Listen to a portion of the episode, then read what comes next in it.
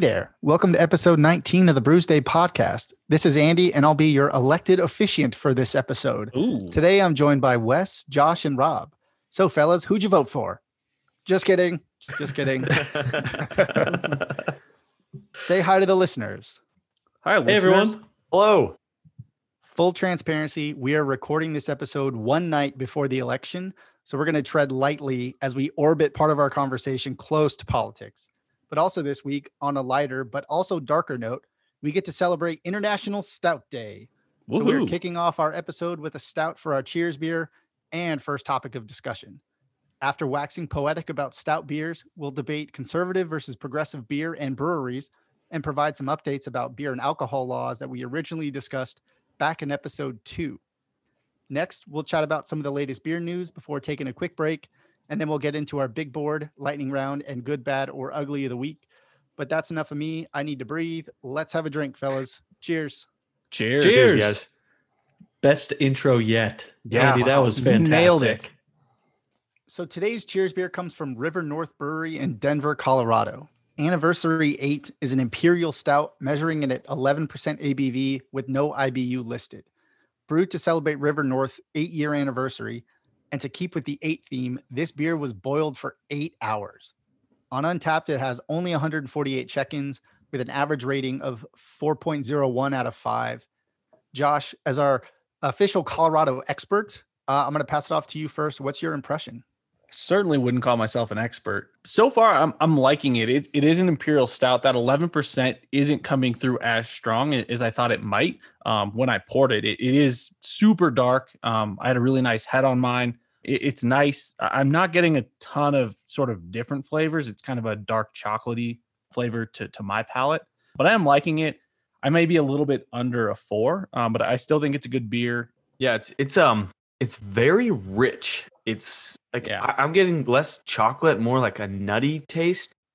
Very rich, poured out very thick, and it is dark. Um, I agree that you don't really taste that 11%, which is pretty impressive because 11% is it's a high ABV. Um, so a, a little extra credit because hiding that is pretty impressive. I'm probably right around the same Josh though. I'm, I'm thinking I'm like down at three nine. It's really good. It's just um I don't know. It's like it's almost lacking something at the end. Like I almost like I I- usually I want less flavor in these beers, and I almost like I'm missing a little bit of flavor in this one. For me, I, I- almost feel like if it's not 11%, maybe it's 10 and a half. Uh, to me, I, I feel like Rob hard. I feel like the ABV is is what's covering up some of those notes for me. Hmm. Um, I, I I do feel like there there is a good taste on it. It is up front, like you said, Wes. It it's not on that back end, but it it does it does. I do feel like the that that high ABV is coming through. Just maybe it isn't eleven percent. You're right. Some of it is masked, but I st- if I had to guess, it was 10 and a half. Hmm. Interesting. I'm not getting that, but I'm getting a heavy, like roasted coffee. It almost kind of feels like I'm I'm eating like a a coffee brownie. I don't I get a little bit of sweetness at the front. I definitely get that that creaminess to it that they've talked about in the description, but I'm getting just a lot of like roasted coffee taste throughout as well as it kind of like lingers in the aftertaste. I will point out though that on the can it asks if it was ill advised to boil an eight hour stout and they answered it with probably Andy, that's a that's a good point. So after tasting it, I I pulled up the beer advocate on it. Um, and one of the the things that a couple of people mentioned is through that eight hours that they get a little bit of charred taste from from how long it cooked. Um, I don't know if it's just because I'm saying that out loud now, and and Rob, maybe that's a bit of what you're tasting, but um, at least mentally now, I, I kind of taste that while I'm drinking it. To your point about uh, coffee and and brownie. you I do what? like though. It just, I mean, like any like any stout, you kind of have those very rich malty flavors, but they they they just come through differently, right? And and I feel like this is without a doubt you're getting those coffee notes, you're getting those like rich chocolatey kind of caramel, you know, flavors and that's what I I think that's, you know, what you expect from from a stout. You know, one thing I got to give it credit for, and maybe this is just because we haven't had that many stouts on this podcast, but I do think this is the first time all four of us have given a review and had a completely different flavor come out of it. I feel like usually, and that's probably because we drink a lot of hazy IPAs and IPAs, and it's kind of like, yep, the IBU is here, and it's it's uh, about this ABV. That's generally what we're gonna taste. This one, I feel like all four of us had a little bit of a different feeling right at the beginning there, which is, I mean, I feel like that's a good sign. That it Good. kind of has more more to it, I would say, that that that allows us to bring different flavors out of it. Yeah, Wes, you bring up a really good point and actually kind of a, a good transition into our first topic tonight, which is it's all about stout beer, that boggish brown beverage that berates our taste buds with dark beauty. Was that enough alliteration for you? Sure. I'm going to first give you some stout facts along with some info about International Stout Day, which is happening this week on November 5th. And then we'll kind of dive into what we like, what we dislike about the style. So, actually, jumping back one episode to last week where we had the pumpkin porter, stouts actually were developed from porters way back when. We're talking like in the 1700s when porters first came about. And stouts are basically just stronger, darker versions of porters. And there actually is some debate. I don't know who's debating it, but people have debated whether stouts should be considered its own kind of specific style category or if it should just be lumped in as almost like a you know imperial porter or double porter but so porters and stouts originated in the UK and they spread in popularity around the world as i mentioned porters kind of became a beer around like you know 1720 to 1730 in the UK and from there as people began to enjoy porters and breweries started to experiment a little bit more they made them stronger they made them darker and stout you know you, that connotation of the word stout is strong and that's kind of how that style began to develop is just brewing those stronger darker beers. There's a few like main varieties of stouts and i kind of took a look at Untappd to see if if all of us had had each of these styles but some of these i think we all know of and there was at least one that surprised and shocked me and i know that i've never had it but one we all know about is the milk stout that contains lactose. Like, I think you know one of the more popular ones is Left Hand Yeah. Brewing does a great milk stout as well as like a nitro version of that. You have the the Irish or dry stout, and that's just going to be drier and not as sweet as say a milk stout, and that's where you're going to get your Guinness and other Irish stouts. Next, you have your oatmeal stout, and that just has you know brewed with oats to a specific proportion. This is the one that stood out to me is an oyster stout. Ooh, Have any of you ever heard of that? nope. And I don't want one. Yeah. I don't think you would. So originally, the oyster stout was brewed with an oyster like concentrate in the Ew. Oh my process. God. Wow. yeah. Can't be good. Nowadays, it leans more towards the the kind of connotation that you're going to enjoy it or it's best paired while eating oysters. But there is still a brewery that makes an an oyster stout that when they age it in barrels, they place some oysters in the barrel in that Ugh. during that aging process. Now that sounds like a big board loser beer. So I don't know about you guys, but uh I don't know if a stout is ever going to sound like a good pairing to anything that comes from the sea to me. I don't not seafood and stout, it, oysters, fish, I don't care what it is. That does not sound good to me. What if that- Barge Brewing produced oh, it? oh, I, I- I wouldn't want to go that route. I'll have it, but I don't want I don't eh, not the oyster stout. No thank you. No. It just no no seafood and stout. No thank you. I will just say to, to play off last week, if Barge Brewing shot a cannon of stout, oyster stout beer my way, I'm throwing it back. I, I would tap that thing and give it a try. and it happened to not hit your boat and drown you. And I survived. You try it. Yeah. Yeah. Yeah.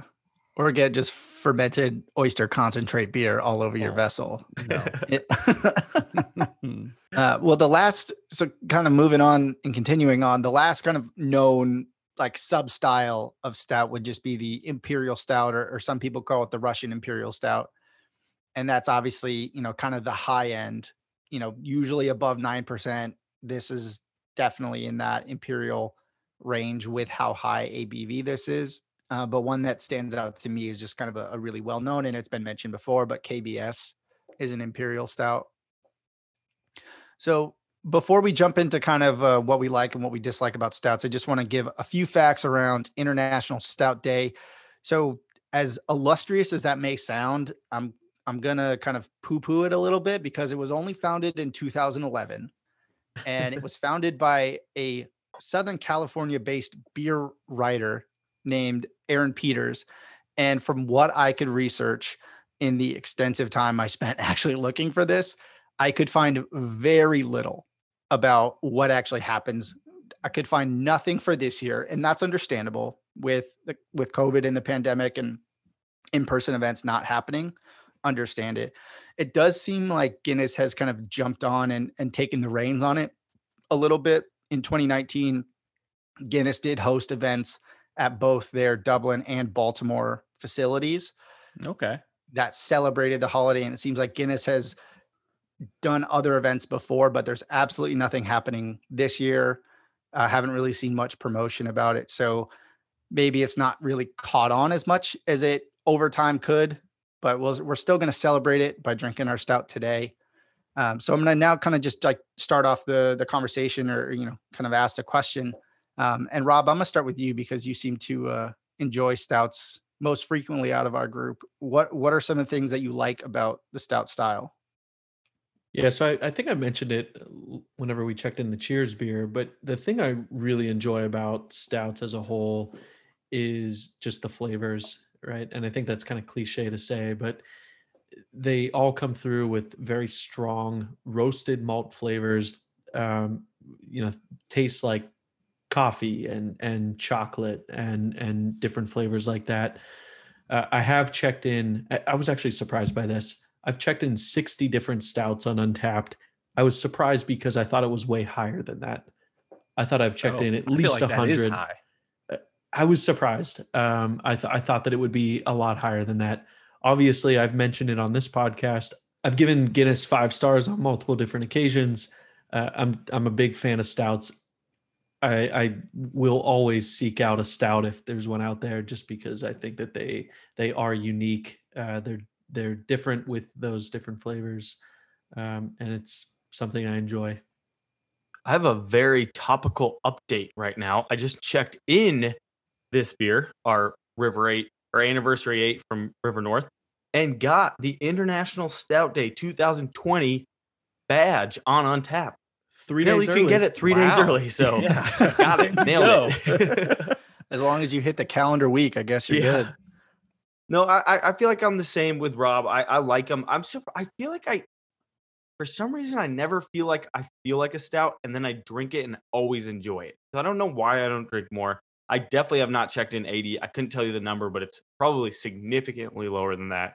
What I like about them is that they have that such they have such a rich flavor and they still always every single time even this 11% one like i just said i drink it and i'm expecting to have like a milkshake and it never is. It's always much lighter than anticipated and it's it's so you basically get a lot of flavor a lot of rich flavor with not that thick of a beer which i really appreciate. It's really good. Yeah wes eh, in, in, addition to that, the the a lot of times, and I know we're drinking Imperial right now, but a typical stout, uh, a lot of times it has a lower ABV. It's a little bit lighter, but it carries all of that flavor.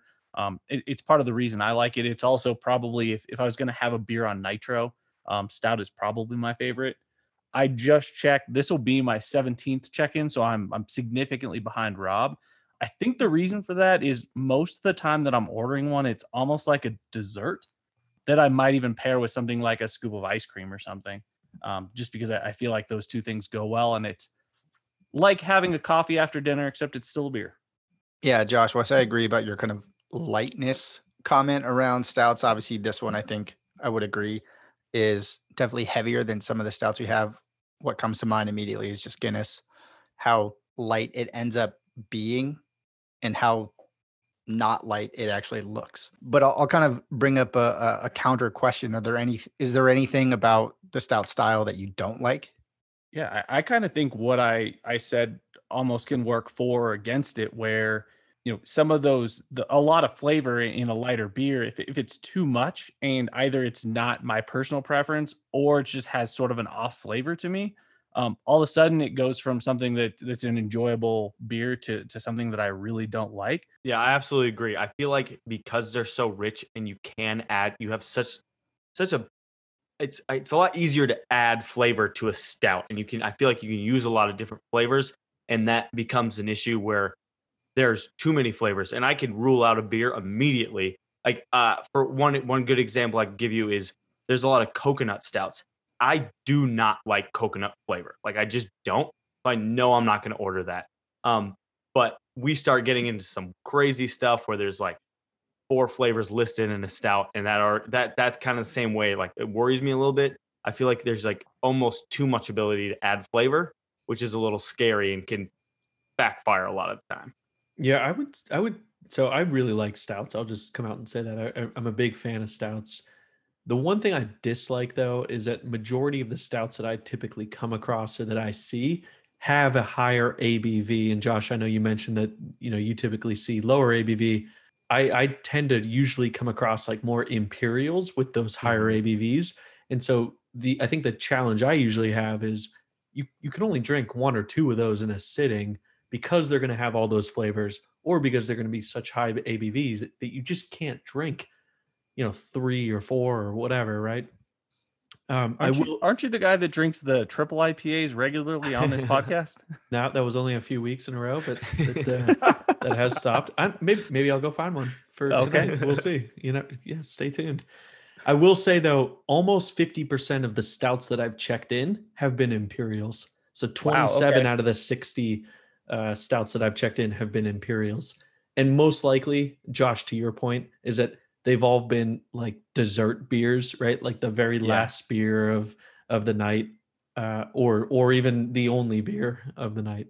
yeah i do have kind of like a little bonus question here for you andy if i may is i do feel like from personal experience of just being on untap so much i do feel like a stout generally gets and maybe it's just because the ones i drink are better but i do feel like stouts have like just in general if i had to guess stouts have a higher average rating on Untappd than any other style I feel like the more I come across stouts, especially with breweries don't put them out that much, when they do, they get really high ratings almost always.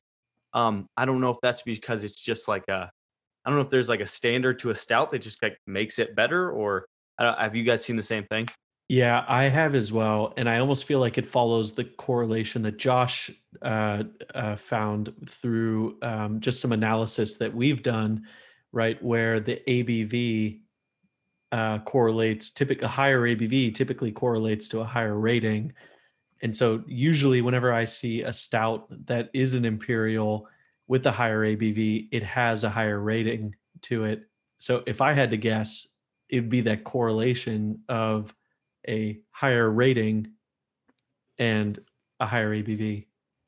i i kind of I- and i'm, I'm making this up entirely i think it might have That's my more to do- opinion. Yeah. right yeah we're all making all this up um i i have a feeling that it's uh just a ton of beer drinkers who don't like a lot of bitterness and so your pale ales your ipas things that everybody sort of trends to now if that's not their thing you, you kind of only have a couple of options it's lagers or if you want a ton of flavor it becomes the stouts and porters and so i think there's a whole group of people who are just constantly looking for any sort of stout that has an interesting flavor has something interesting to them and they're gonna tend towards that because I, I've almost never had a stout that isn't smooth. It just might not have the flavor profile I like, but that might be completely different for someone else. I like it. I'll give you that as fact. That's a fact. I Fact. yeah. Good job. I would almost throw out that there's somewhat of a, I don't know, it's almost like a, you don't want to be the person that doesn't rate a beer shitty when it has a high rating. So there's almost like that pressure of the, you know, average overall rating that is going to maybe, if you're on the fence between a lower number and a higher number, you're, Yeah. if it has like a 4.01 average or a higher average rating, you may lean towards a little bit. That may almost like skew what you're going to rate it because you're, you know, you see that higher rating. Also, Uh, but I am, yeah, exactly. that's that's a fact. Uh, one last question before we move off of stouts for the day.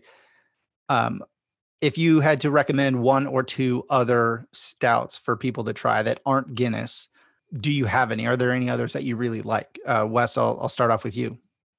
Yeah, I have two. Uh, I gave both four two fives on Untappd. Um, I really like both. I actually one of them I'm surprised I didn't. The first one is Big Bad Baptist by Epic Brewing. Uh, it's a 4.19 average with 108,000 check-ins. Very very good. I, it's a pretty standard stout, but just super smooth, super rich, while while still being that kind of like light flavor. The other one is the peanut butter milk stout by Belching Beaver. This is the one I'm surprised by. I, I actually am surprised I'm only 4.25. I love that beer. It is it has a just amazingly rich peanut butter flavor. It is absolutely delicious. If you want to try a stout and like peanut butter flavor, go for that one because they did it just right. It's not too too rich with peanut butter, but it has it's just like a beautiful peanut butter flavor to it. Rob, I think you and I had one of those real late night, and half the time we were just giggling because it tasted like you were eating like a peanut butter cup. Yeah, I was about to say that exact same thing. And Wes, I'm pretty sure I had uh, the peanut butter milk stout from Belching Beaver with you in San Diego. Possibly. Nice. I believe so. If not, I, I've had it. It's delicious. I'll go next. So, Kentucky Breakfast Stout, if you haven't had it, obviously you need to get it. It has an average of 4.42 on Untappd with almost 200,000 check ins. Andy mentioned it earlier. It's something that if you haven't had before, you obviously need to try. The other one I'll mention is Convict Hill by Independence Brewing Company out of Austin, Texas. It's an oatmeal stout. Andy, you were talking about this earlier. Uh, just a unique style to stouts, but really delicious. 8% ABV, 25 IBU. I give it a 4.5. It has 16,000 check ins with an average of 3.8. Uh, so a little bit lower on the average, but I will say this was a, a phenomenal oatmeal stout. And if you're ever in in Austin or uh, find the Convict Hill, uh, definitely give it a try. It's it's it's really delicious. Nice. The the the only one that I'll mention is somewhat available everywhere. It's Old Rasputin. It's by North Coast Brewing out of Fort Bragg, California. They do sort of it's a dark chocolate coffee flavor, which is is really standard. Um, the flavors are strong, but they're not super overdone, and it's really smooth. And to me, we've uh, we've actually put this on the Brewsday Review Instagram, and it's a, it's a great introduction to sort of stouts in general. Um, so that that's what I'd recommend if you haven't had one. And I'll close it out with one, Rob. I'm I'm a little surprised you didn't mention it because at least from a personal story you've shared, you have a you've searched far and wide for this, and, and I don't actually know if you've ever had one, but Stone puts out a Woot Stout every once in a while, and they just released one uh, during the summer of this year, and it's always like more of a limited release, but they've they've they've put out some good ones in the past. I have not tried the 2020. Rob, I don't know. Have you actually ever had a Woot Stout, or have you just been searching far and wide? no, I have. Uh, I've I've just uh, forgotten to check it in. I've had at least two. I just forget to check it in every time, and probably because It's I'm having good. it. It's that good, and I'm checking it in at the end of a night uh, as a dessert beer. So at that point, you know, my uh, blood alcohol is probably a little bit elevated as well, and I forget to check in the beer. And- And when Rob says dessert beer, he means he had a bunch of beers, and that's the dessert to his beer, Right. not necessarily the dessert. There Yeah. wasn't there wasn't Yeah. dinner. It was just yeah. All right, so we're going to shift a little bit away from from stouts and begin that uh, close orbit towards politics, but we're going to take a slightly different approach today. Um, our next topic that we're going to chat about are conservative versus progressive breweries and beer. So I'm going to do a couple quick definitions uh, so that we can set the stage for the conversation. But conservative, as defined by the Oxford Dictionary, is averse to change or innovation and holding traditional values. And progressive is defined as happening or developing gradually or in stages, proceeding step by step. Now, kind of taking those two definitions and applying them to the beer industry, there's there's probably like two things that really stand out to me that represent conservative and progressive kind of ideologies within brewing. When I when I hear conservative, I think of the German beer laws that have not changed and probably will not change about what can go into your beer, like what ingredients need to be in beer, and that's it to be classified as beer. And on the progressive side, I'm thinking of all of the like crazy things that we are seeing just within the last couple years around IPAs. We're talking like, you know, smoothie beers or milkshake IPAs, even the introduction of hazy IPAs, I would say is progressive. Um, but I wanted to kind of get your your takes on it. Are there are there any breweries or beers that specifically stand out to you as conservative or progressive, or do, do any of you have like per, like a specific take on what conservative and progressive means when I'm when I'm like putting this forward into the beer industry? Yeah, I, I mean, I feel like I'll always lean progressive when it comes to the beer industry.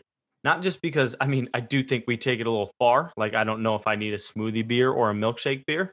Um, but hey, I'll try it. Try new stuff. You always got to try the new thing. If it fails, it doesn't. If it fails, it fails. If it if it doesn't, great. It's probably good for a reason. I don't know if I agree with that with the smoothie beer, but hey, it's still going. Um, but I think the big thing about being progressive is that the more a brewery is progressive, the brewery next door has to be progressive as well. You can't just live off of being, yeah, we have these three IPAs, but these guys next door make a new triple IPA every day that people are lined up out the door for. Like you're gonna you're gonna have to catch up. You got to make some new beers, and it breeds it breeds competition and it breeds innovation within the beer industry, locally, nationally, worldwide. And I, I think it's just something that needs to happen. Um, and I just I like trying new beers, so that helps as well. That's that's the tough part with with the group of uh, of us that you have here is that I think we're all biased towards progressive because we want to try the newest thing. We want to see if it's something we like, and then figure out if if it's some if you know we want to go further than that and find somebody who's taking it even further. Um, at the same time, there's you know some good things that can come from the the more conservative companies, but honestly, I don't know how many of those sort of even exist at this point. Yeah, and I I would say that I I, I feel like I do I do agree. Progressive beers are. I, I'm a fan of progressive beers. I do feel like they can be a bit much at times, but I I also would say that it works at least here in the United States because there's so much competition, and it seems like more and more consumers are gravitating towards the progressive styles anyway. I'm not so sure that a progressive beer would work in a place like Germany where you have those the regulated laws or rules on on you know stipulating the different ingredients and whatnot although maybe that just means you know in maybe in time it could come the one thing I, I would say though is i do feel like in the united states because you have so many progressive beers the quality of craft beers that we have is is really built on the quantity of progressive beer makers and I feel like the competition helps brew that as well. And no pun intended. Um, I feel like we are getting such quality progressive beers out there, and it's really because of just the the competitive nature uh, of how many different uh, brewery com- progressive breweries that are out there.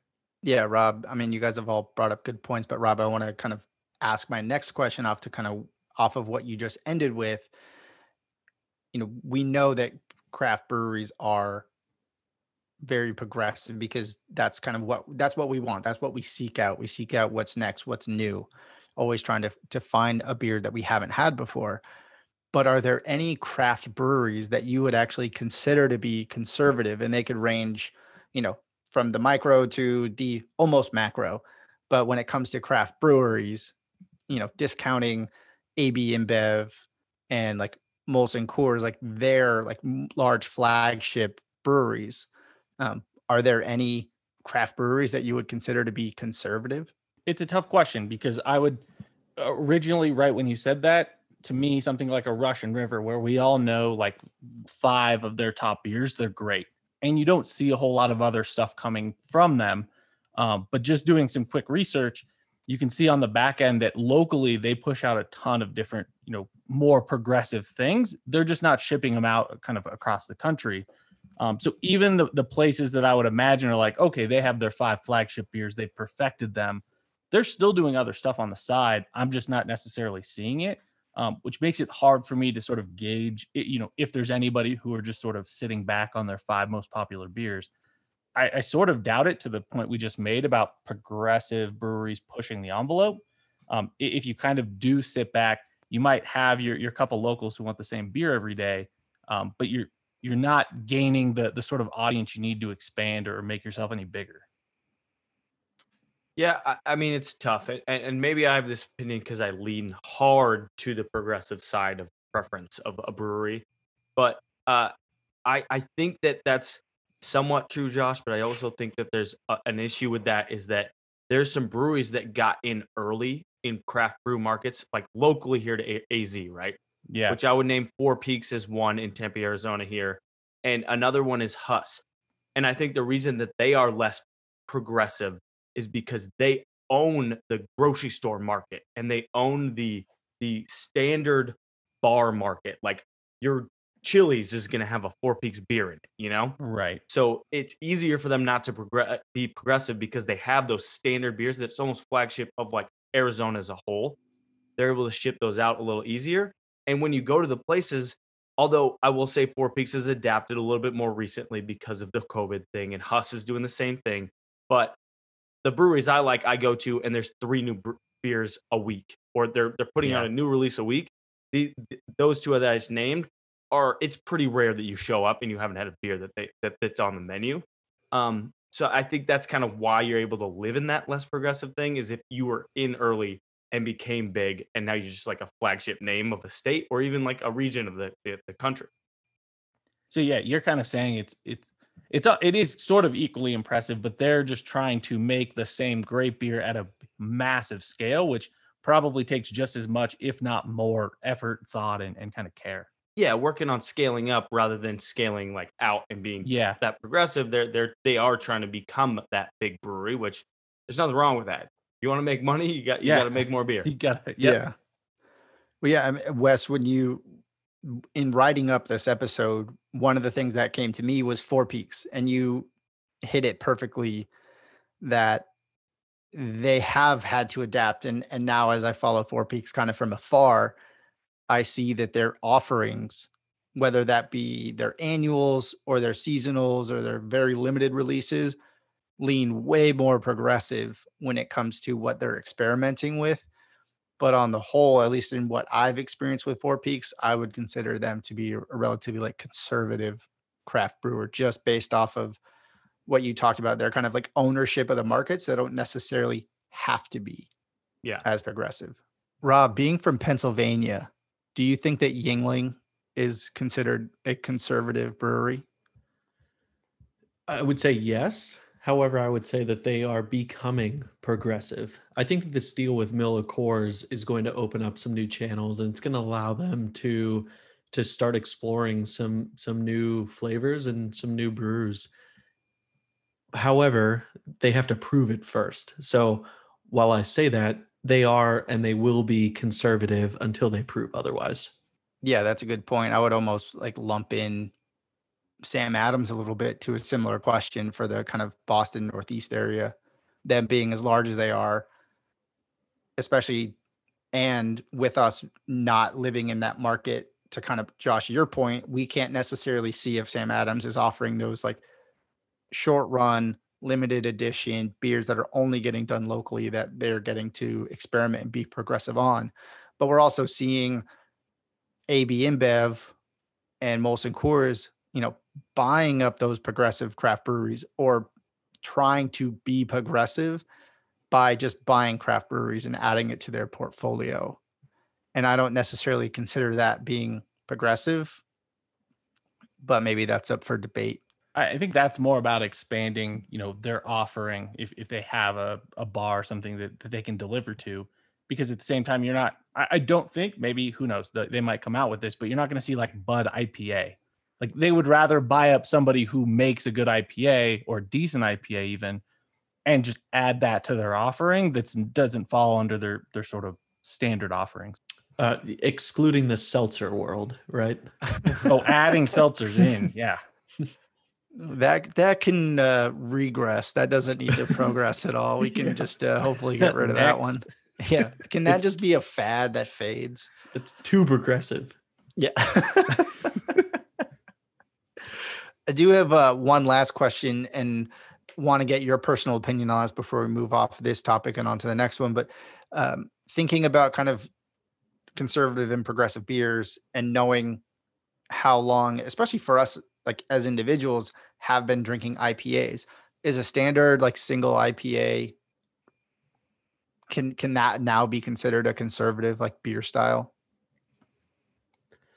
I, I would say in general it could be considered conservative, but overall I would say IPAs are still considered progressive. And the- let me explain that a little bit. I feel like if you walk into a brewery, the expectation is that a brewery will have an IPA on draft or available. They have to carry an IPA. But there's so many different variations of IPAs and so many different styles that I almost feel like a brewer would would take offense to anyone calling an IPA conservative just because there's so many different ways you can brew it and so many different styles, so many different hops you can bring into it. It it's progressive just because uh I you know every single IPA you've had is has been different and it continues to be different. Yeah, see, I would I would even take out the there's different styles of IPAs and just say like let's say take the American IPA. Period. You can walk into a brewery that actually specializes in IPAs and they could have four or five of just that style. Period. Just they it's, they they don't need the hazy IPA. They they could have those as well, but they could have four different styles, but they could have four different American IPAs and not one of those would taste the same.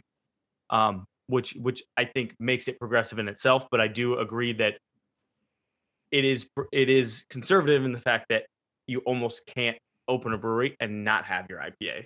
So maybe they are just brewing that like the basic one that they got, and they want to go some other route with the rest of their beers. But I, I think just just in the fact that it can be like Rob said, it can be so different just by the hop that you chose, and you can experiment so much with just a simple tweak of that brewing process.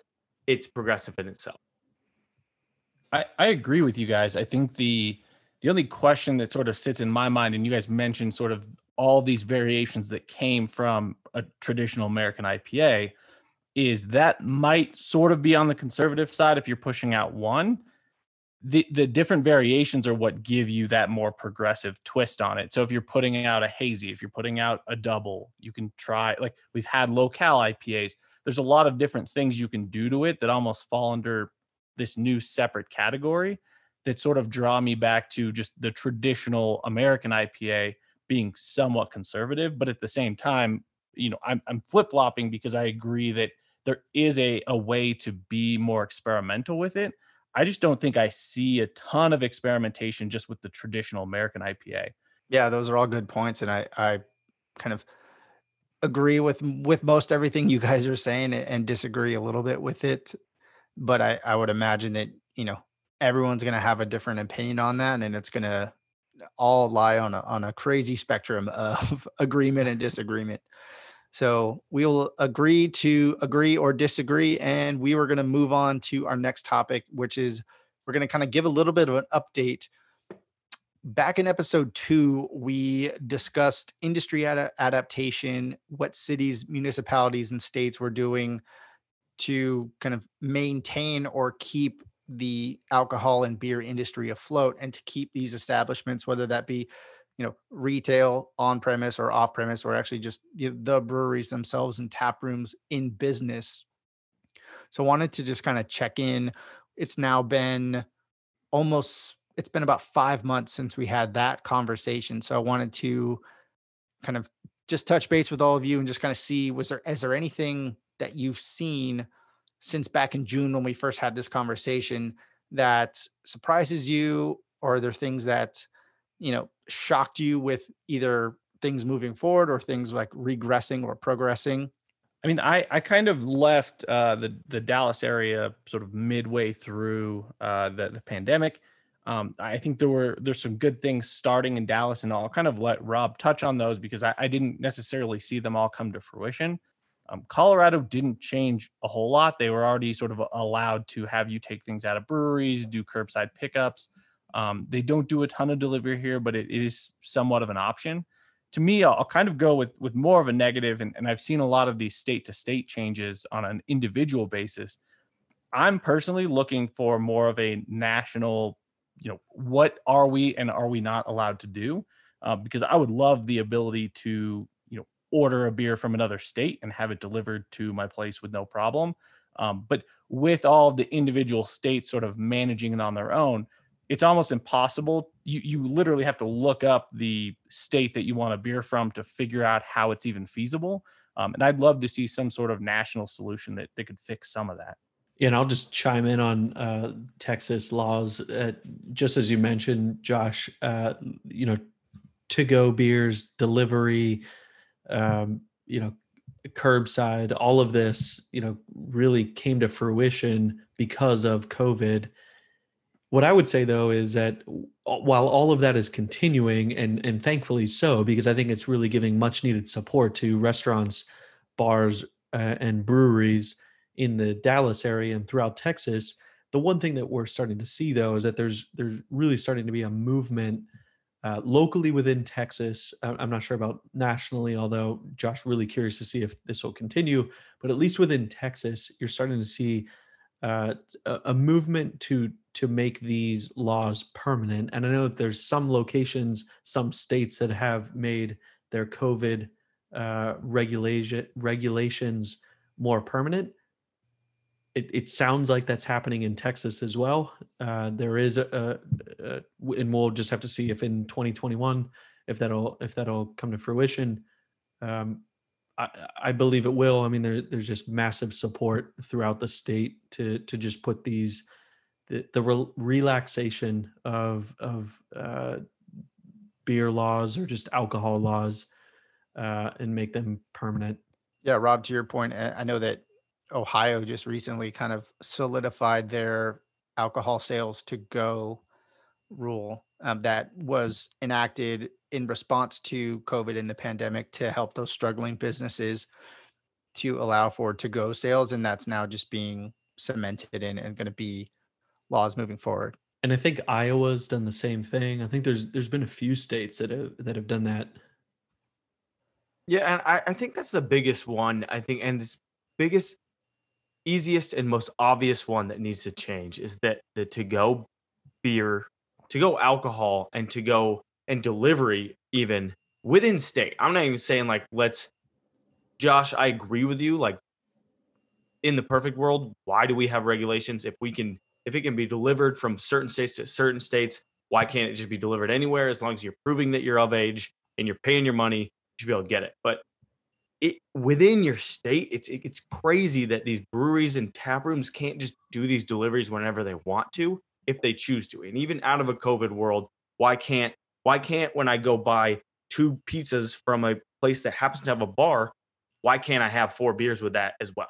You know, oh cool, they have some beers on tap, or or they have cans of beer. Let me order four beers with that. It makes no sense that you can't do that when I can just stop at the gas station on the way home and do that and it's going to help the restaurants moving forward even out of this type of situation but it's just such a simple change you'd think but i mean who knows I, i'm certainly not no politician and i couldn't tell you why we're so strict on that kind of stuff but you i'd certainly think that would be the easiest one to just hold on to after this whole pandemic changes I mean, the state I'm in had near beer uh, up until a couple years ago, where if you yeah. were at a golf course or anywhere else really in, in, a public setting, you could only have beer that was like three two. So there's there's all sorts of w- weird laws that um, probably have some history and, and, reason behind them, but maybe don't make as much sense nowadays. Um, but maybe we just disagree with those because we drink a lot of beer. Very possible. Yes. yeah.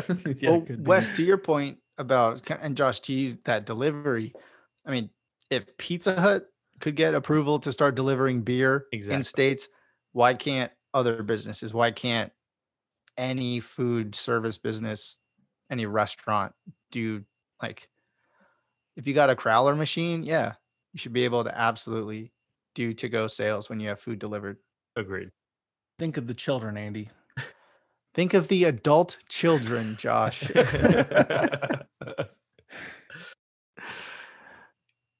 All right, so we're gonna jump off of our main topics and just uh, touch on a quick beer news update. And it's on the topic of stout. And this news comes out of Guinness. I believe it's maybe a week, maybe a little bit more than a week old, but it's definitely pertinent to today's episode.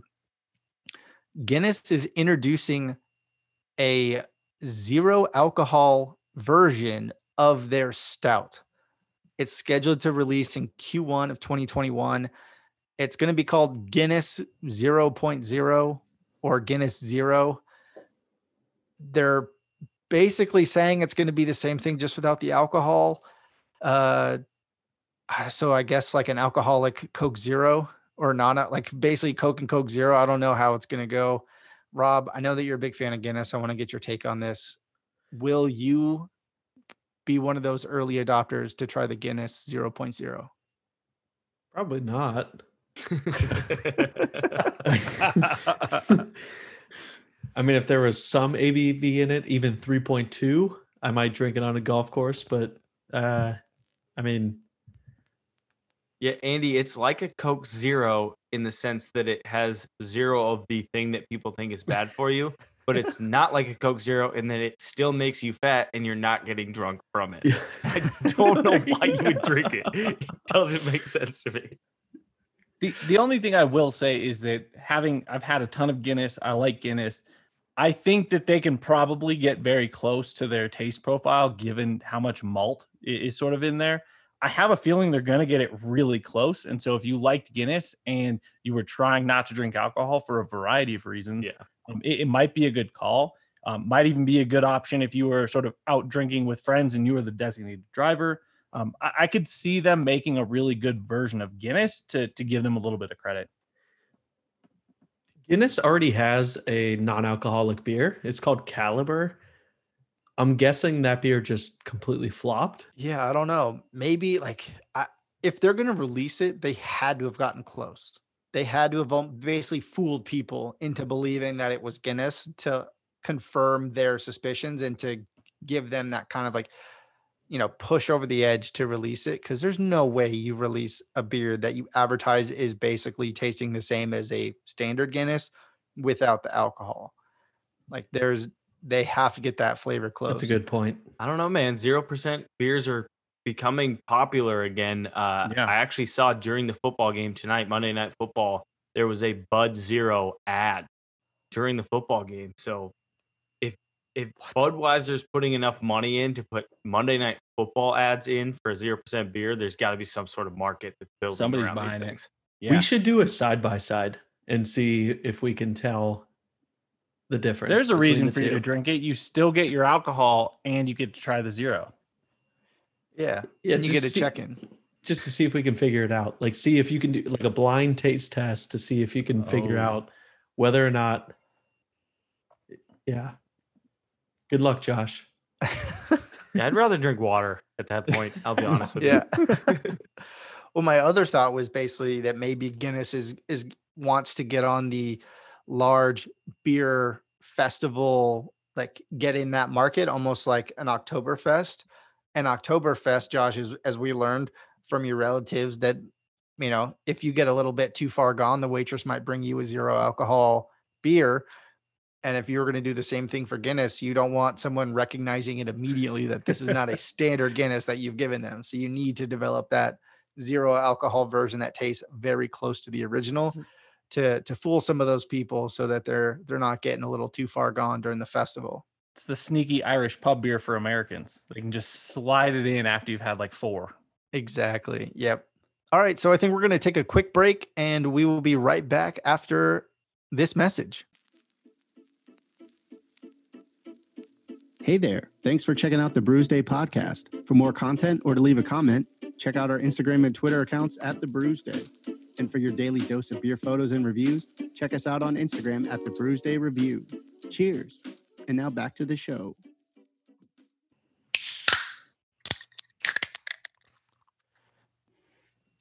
All right, welcome back. Uh, Rob, I'm going to kick it off with you to introduce your unique beer of the week. What are you drinking? So I have Metaphase. It's an it's a double New England IPA from Drekker out of Fargo, North Dakota. It's an 8.2% ABV. They don't list their IBU. There's a thousand check-ins with an average of 4.25. I just poured it. It is very difficult to, to see through this thing. This is definitely a thick New England here. Upon first taste, I'll just tell you it is it's awesome. I'm really liking that. It is uh, quite a stark difference from the uh, stout that I had earlier, but it is it is wonderful. I know I'm going to enjoy this one. I'm not sure where my average or where, where my my rating's going to be. Uh, you might have to come back to me on that one, but so far, I know I'm going to like this. All right. Well, I stayed with the festivities and went with the stout again to continue our celebration of the International Stout Day. Um, I have an oatmeal milk stout, which is kind of strange because Andy, you talked about how there's oatmeal stouts, milk stouts, but I don't even know if oatmeal milk stout is even like an option on Untappd. But I'll, I'll tell you in a second. Um, it's from Finkel and Garf Brewing Company out of Boulder, Colorado. I am not miss saying Garth. It is Garf which I sounds like I'm just like lisping, um, is a 5.5% ABV, 36 IBU with just over 4,100 check-ins. It's a 3.83 average. I got this guy off of a beer drop. I did not choose it. It kind of came accidentally, but it's a good accident because we're doing stout day, so it was good to have in the fridge. nice. Um, and it's yeah, so it's out of Colorado. So sticking with the Colorado stout theme, it's it's really good. It's funny how much it's a, a way lower ABV than that uh, Cheers beer we had. And it's funny how just how much it how different the pour was. It was way less thick pouring it out. Um, way smoother, a lot actually a lot less flavor to it. Um, but it's really good, very smooth beer. Probably like a three seven three eight with this one. Wes, I'm even looking at the name of the brewery that you typed in, but when you said Garf, in my head, I just thought you're missing the uncle part. yeah. Like you should have said Garfunkel, regardless of the actual name of the brewery. Well, I'll go next. I have also stuck with the celebratory stouts, and I didn't make the smart choice in going for a non-imperial stout. So I am drinking an imperial stout.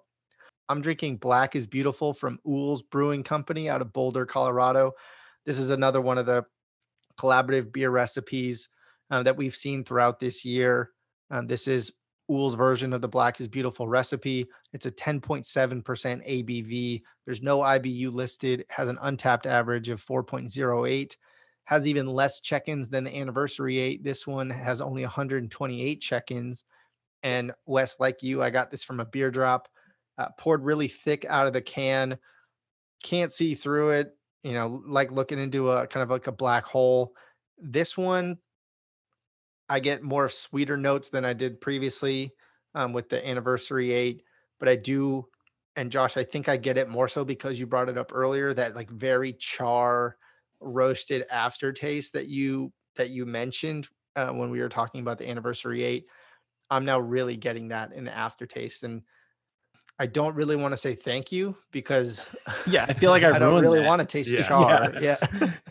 Andy, we're really on the same page right now. Both doing stouts from our beer drop from Boulder, Colorado. Really Yeah. on point there.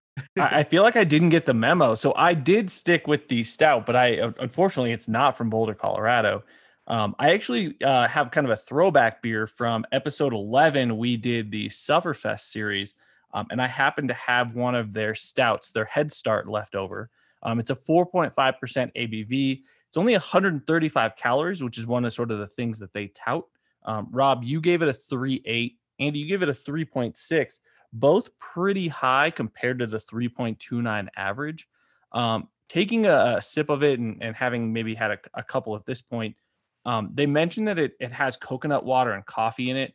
I get a lot of those flavors. It's much lighter than sort of I was anticipating, even for the stout. And, and harping back to the conversation we had where they're always lighter than you thought. This is this is way lighter than I thought. Um, I, I'm above the average, but I'm, I'm maybe right around you, Andy, at a three six or maybe even a three five. Now, Josh, did you do a workout right before this podcast that you earned that Sufferfest? I did not. This podcast is my workout. Does that count?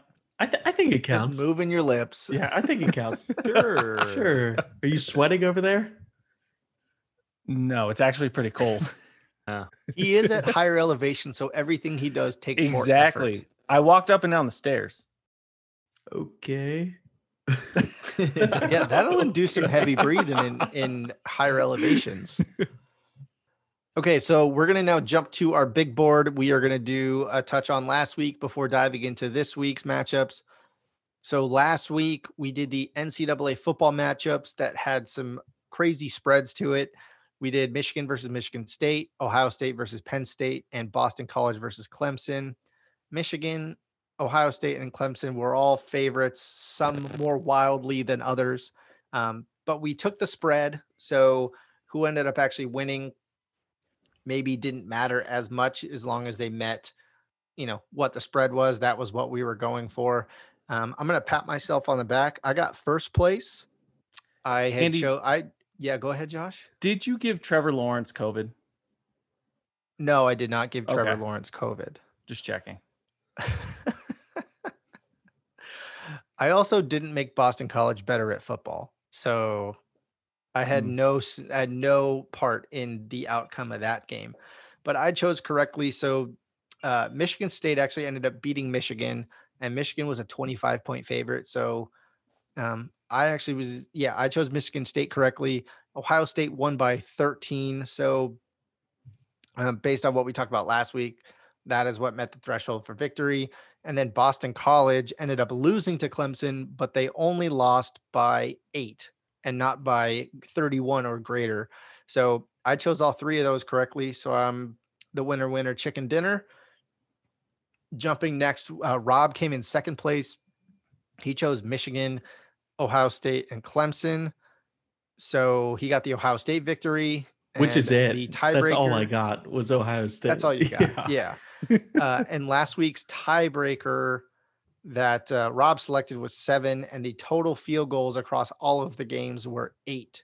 So Rob was closest on the tiebreaker, so he got second. Josh, you got third. You also picked Ohio State correctly. You and Rob had the same picks, just different tiebreakers. So you got third, uh, being further away from the tiebreaker.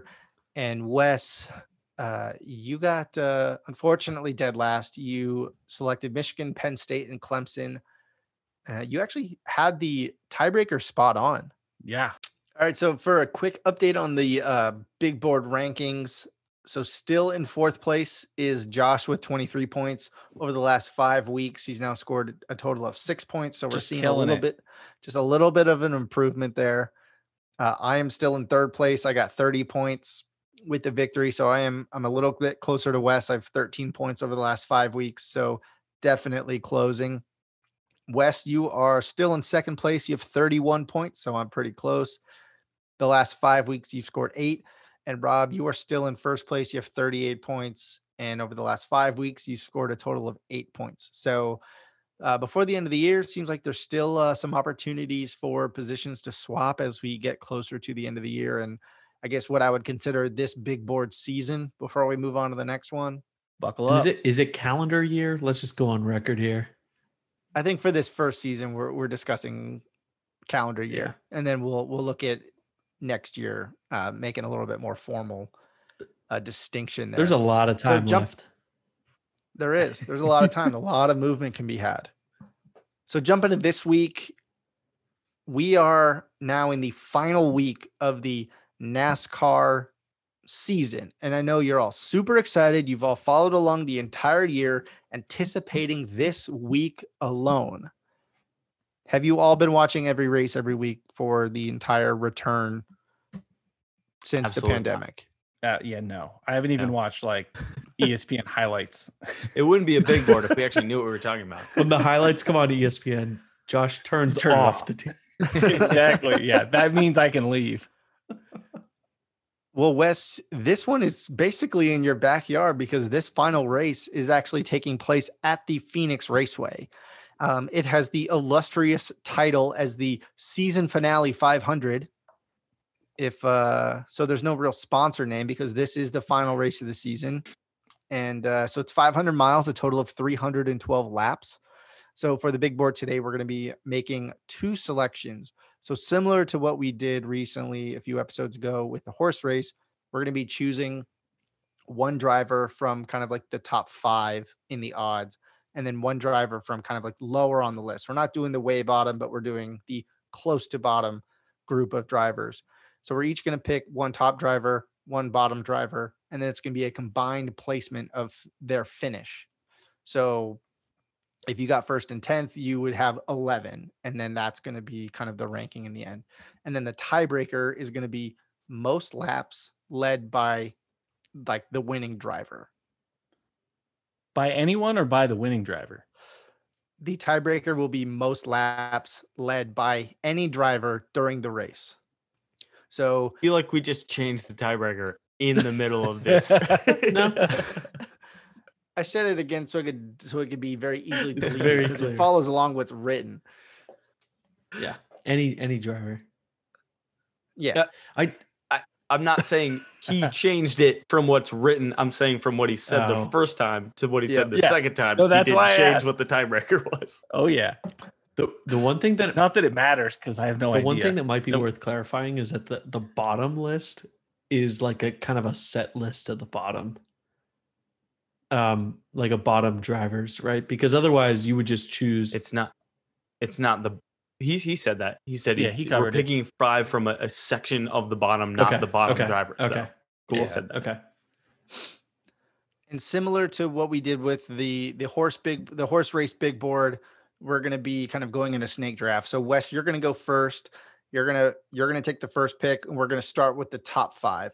So you pick one driver from the top 5 and then we'll go Josh second, Rob third, I will pick fourth and then we'll go the reverse order when we pick from that selection of of bottom 5 drivers.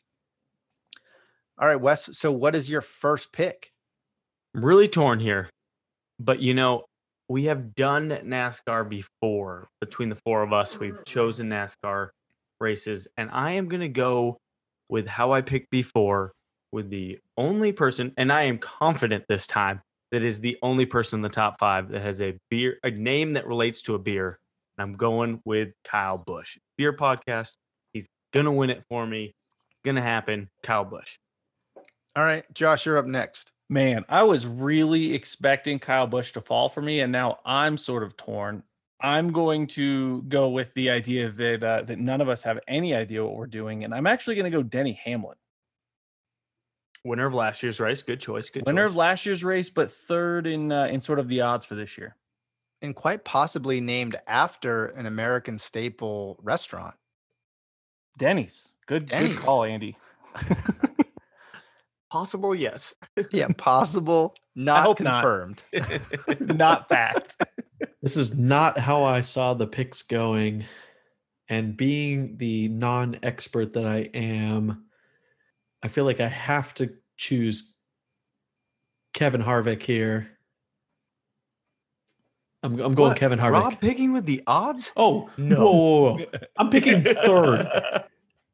I like, just I just didn't see you pick it with the odds. I you you're just usually such a wild card. yeah. Good point. Seemed like a Joey Logano guy to me. Andy is very torn Rob, you're right going now. with Kevin Harvick. I'm going Kevin You're Harvick. going with Kevin Harvick. Okay.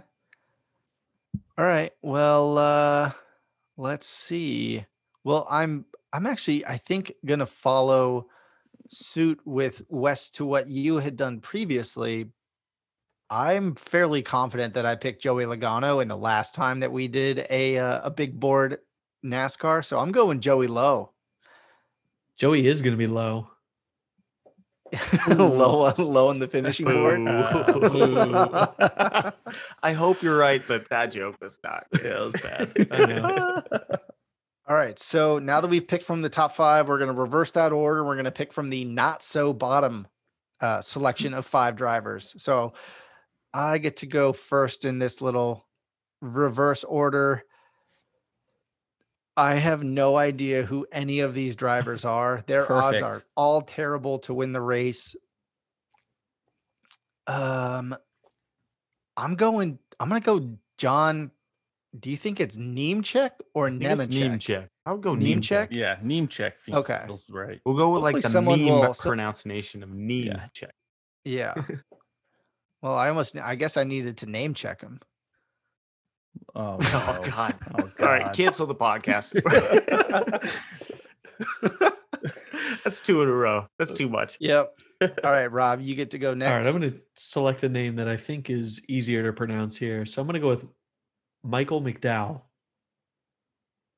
Okay. All right. all right, Solid. All right. Oh, is it solid? No sure. idea. It's, no, nobody knows. So it sounded good. It sounded great. You pronounced his name right. The pronunciation was solid. Okay. Yeah. Josh, what do you got? I Ty Dillon it has the highest odds of our crappy odd people, but he just feels like someone who's going to get in a crash. So I'm going to go Ryan Preece. Yeah, so Ty Dillon is gonna just go all out. He's gonna succeed. He's not gonna crash. He's gonna get close. He's gonna get really close, Josh. But he's just gonna Top barely 10? miss that crash. Yeah, he probably almost win the race, but not quite because Kyle Right. Busch is gonna win the race. exactly. Hopefully- One, two. Dillon will get second. So I'm going Ty Dillon on the fact that he has the best odds. I I'm going the Rob Rob. Tucker. Okay, cool. All right. So for the tiebreaker, we're actually going to follow the same suit. So we want to give Wes as much of an advantage as possible when it comes to the tiebreaker after he was um, basically cheated out of second place on a technicality. So we're going to go in the reverse order for the tiebreaker. So my pick for the tiebreaker, as a reminder, the total laps for this race is 312. And I think the driver will have 160 laps led. Okay. So now we're going to jump. Okay. Rob, you are up next. What's your tiebreaker? I'm going 102. Whoa. Whoa. Interesting. You didn't even price this right. You just went for an individual No, number. you just Good went you. random. Yeah. Proud of you. Okay, that's Thank you. so there's a wide range for uh for Josh for you to pick from next. Yeah, I feel like it's all over the place. I'm going to go 145. And obviously, it's going to be Denny Hamlin because he's going to win. So, Damn. Okay. I I feel like I have so many ways to go right now. you guys really didn't provide a prices right No. moment for me, which I, I, I think was a good call on your parts. Um shit. I think I'm going to prices right. Rob on the high side with a 103. that's a good I choice. like that too. Yeah, that's I like good. that too. Okay. So Rob, you got lows. You're you're safe you're safe with low anything low. Lots of crashes or something, Rob. Sure, it'll be fine. What's the we- I what's the weather I- like in Phoenix this weekend? Are you hoping for Uh, rain? yes, sunny. Lots of rain. yeah, it's fine. Lots Uh, of wind, uh, lots of rain, warm lots of dust. Yeah. so is everybody in Arizona is hoping for rain, but it doesn't happen. Is snow a possibility? Probably not. Nope. It is 90 tomorrow, so maybe. Cooler temps. All right, cold front. All right, Rob's hoping for the cold front. Okay, so we're going to shift away from our big board and we're going to move on to our lightning round. And as I mentioned in the introduction, today's lightning round is all election focused. So I've given you each a beer style, and I want you to give me your campaign slogan in an effort to get the public to have your specific style of beer elected president or consumed at the bar. So I've given you each a beer style. I gave these to you in advance. So this is new to listeners, but not new to you. I hope you've come up with some uh, good campaign slogans. And Rob, because this is a stout episode and I gave you the stout beer style, I'm going to have you go first. Give us your campaign slogan for stout beer. Ooh, a lot of pressure. Even though I, I I knew what my my style was. All right, I came up with two, and obviously stout is tough, and I will say stout is tough just because I feel like I'm competing with with one of the best, and that's Guinness. They had good things come to those who wait, and Guinness gives you strength. They had 80 years built the style. You know, they've had multiple really good slogans, but they've never run for president. And so I think to follow along with what you're saying here, Andy. I came up with two that I just haven't been able to decipher or decide between. One is we know our stout. The second oh. is brewed to be the best. How did you not have have no doubt go with stout? Yeah. like the second he said stout, I was like, well, doubt, just throw it in there. Yeah. Just look at something that I don't rhymes. know. You need a new campaign manager. Yeah. I, I could use a new campaign manager. Have no doubt. Go with stout. Damn it, that's so good.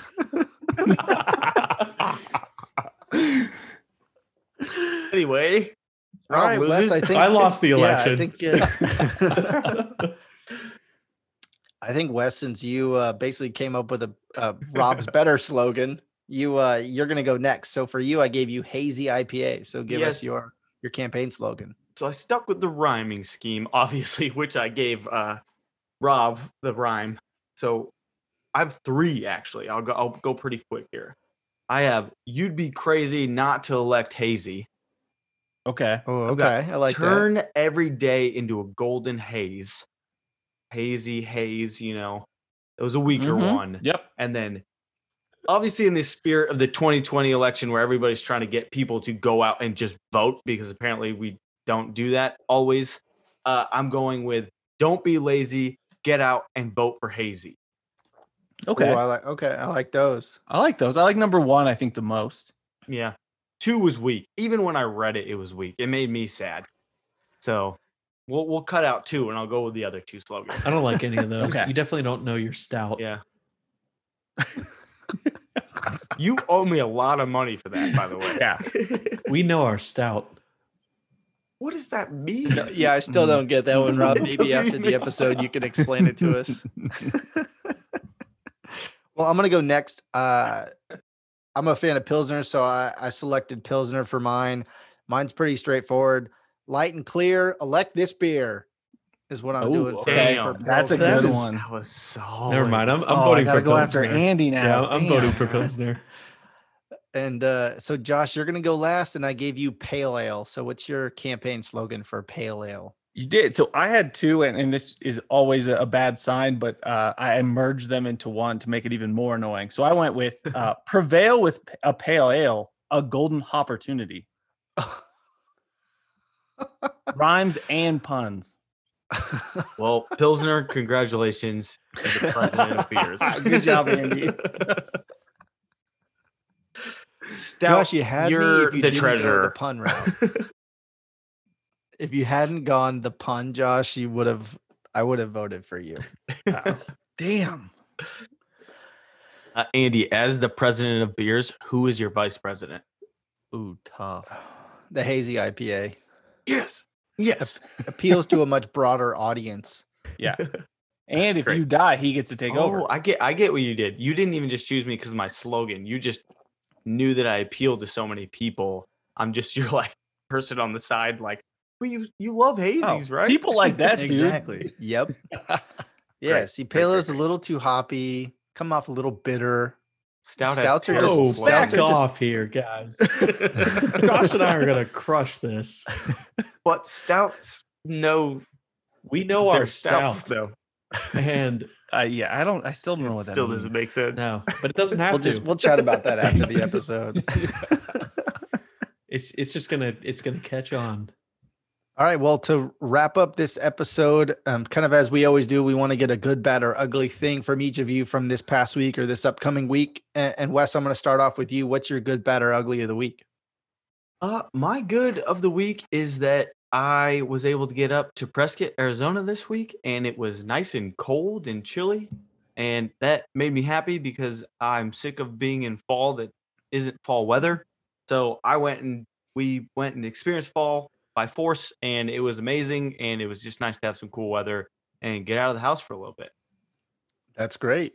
I love cooler temperatures, especially. I would. I can only imagine. I'm. I'm not anywhere near a hot temperature right now, but uh, it's hard to think about warm temperatures when living in Texas. It would still be also pretty hot right now. Rob, I'm going to go to you next. What's your good, bad, or ugly? So much surprise, but uh, it's so far Steelers seven and zero. Uh, was not expecting that, but they just continue to have uh, just a great season here. So I, I'd, I'd be remiss not to just mention my my good for the week is the fact that they are keeping it going and had a big, Only undefeated team, right? yeah and had a big Yeah. win against uh, Baltimore. It was great to get that that that division rival um, down. So had to be my good for the week. I'll I'll keep it going with a football theme. Is uh, some rando in our league ended up beating me because Jimmy G forgot how to play football, and it's just really disappointing, and it, it really put a damper on my week. I think Jimmy G hurt his ankle and is out for like five weeks. That's very insensitive, sir. He, he did, but he had three quarters and he put up a point. Sounds Well, like someone might be in the market for a quarterback. I'm honestly not. It, this this was my one one backup week. I'll be back into it next week. Mm, okay.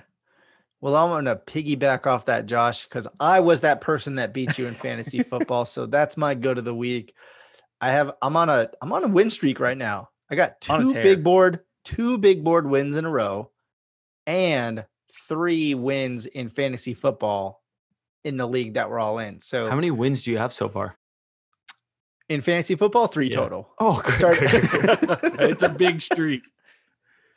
But all three of them, they come in bunches. All right. I win in bunches. That's what happens. and I'm I'm hoping to continue the streak. Uh I'm I'm also kind of curious. I picked up uh, Antonio Brown very quickly off the waiver wire when there was word that he was potentially going to get signed by the Bucs. So uh baited I'm waiting with bated breath on that one to see if he's going to turn into anything worthwhile. All we've heard is great things. Are you going to start him next week? Hell no. Come on, man. No you gotta way. do it. trying It's to like turn the- those bunches into bundles, Andy. Yeah. Proud of you. I, I need to see a week of performance before I uh before I start adding him into my lineup. Okay. Well, I definitely appreciate everyone listening to this episode, and we're going to end it just like we do every week with a peace. Peace. Peace. Peace.